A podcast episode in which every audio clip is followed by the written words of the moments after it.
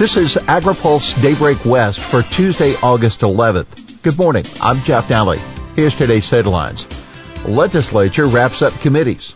Ag divided over byproducts. Irrigating with manure has benefits and USDA changes course on food boxes. Sign up now for the AgriPulse Food and Ag Summit. It is a virtual event set for September 9th. Learn what top newsmakers have to say about producing food more sustainably, including new programs and technological innovations like alternative protein products. Plus, we'll share key insights into the rise of consumer consciousness and the challenges involved in covering agriculture in the nation's top ag state. Learn more at events at www.agripulse.com. Final committee hearings to consider remaining ag bills. Policy committees in the legislature will hold their final hearings of the session this week. Among the more impactful bills for agriculture are several related to workers' compensation that have gained broad opposition among business groups. The activity in the Capitol will culminate in hearings for the appropriation committees of each house legislators have slashed the amount of bills this year by about 75% to focus on critical issues. In a year when the state is experiencing a record deficit, the appropriation chairs will cut the number of bills further as they consider their fiscal impacts.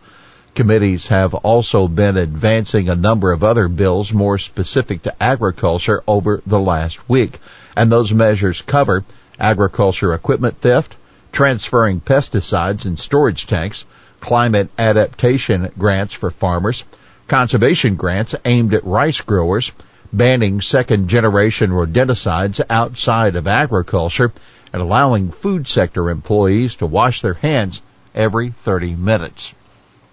Industry divided over technical bill on processing byproducts.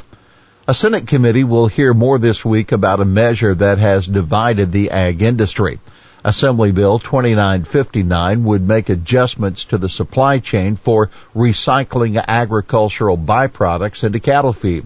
Several ag groups have opposed the measure, as has UC Davis air quality specialist Frank Mitloehner in a recent op-ed.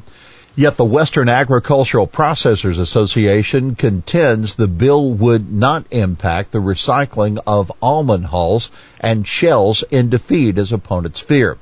We are sympathetic to the potential issues this bill would create for the dairy industry and the loss of some organic byproducts. That WAPA CEO Roger Isom writes in an email update adding, the matter has been sensationalized in an effort to broaden the opposition to the bill. Report. Dairy switching to subsurface drip irrigation benefits crops and environment. Sustainable Conservation and Environmental Group praised for its on-farm groundwater recharge projects has released a report bolstering a new tool for dairies applying liquid manure to forage crops through subsurface drip irrigation helps to improve water quality and climate resiliency for dairy communities, the group writes. It saves water, protects groundwater quality through precision nutrient application, and reduces irrigation related greenhouse gas emissions according to the report with incentives grants from the USDA's Natural Resource Conservation Service, the practice can result in a positive gain in net income of $97 an acre. Remember, at this year's World Ag Expo, a representative from the irrigation company Netafim USA drew a standing room only crowd in his discussion on the approach. He explained how one irrigation system increased yields without using synthetic fertilizer or leaking nitrogen. USDA shifts on food boxes. U.S. Department of Agriculture is changing course on its plans for the third and final round of the $3 billion Farmers to Families Food Box Program. The Agricultural Marketing Service originally said it would accept only combination boxes, boxes that include a mix of fruits and vegetables, dairy products, and meat. But AMS has revised its solicitation to also include commodity specific boxes of fruits and vegetables, meat and egg products and dairy products and the next round of the program that so far has resulted in delivery of nearly 60 million boxes.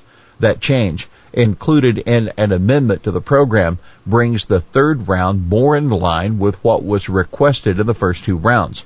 At a Q&A included with the program amendment, AMS said that combination boxes remain the program priority because they offer the most nutritional value for families receiving each box.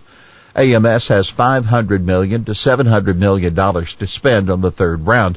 That according to Greg Ibach, USDA's Undersecretary for Marketing and Regulatory Programs. USDA surveying its farmer customers.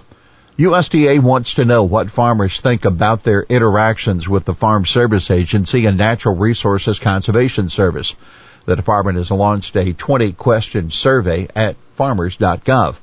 The survey, which takes an estimated 10 minutes to complete, will be open for six weeks or until the department gets a response rate of at least 30%. About 28,000 were specifically selected for the survey using a sampling algorithm, but all farmers are eligible to participate. Here's today's He Said It. An administration that champions resilience in water and climate change adaptation and even in the state's pandemic recovery efforts should also pursue a regulatory environment that insists on economic resiliency for businesses and their employees. That Western Grower CEO Dave Puglia in an op-ed for Cal Matters co-authored with John McLaurin president of Pacific Merchant Shipping Association. They argue the state's labor and environment regulations have created enormous compliance and operational costs on both industries with permanent impacts. Well, that's Daybreak West for this Tuesday, August 11th. For the latest news out of Washington, D.C., visit agripulse.com. For AgriPulse Daybreak West, I'm Jeff Nalley.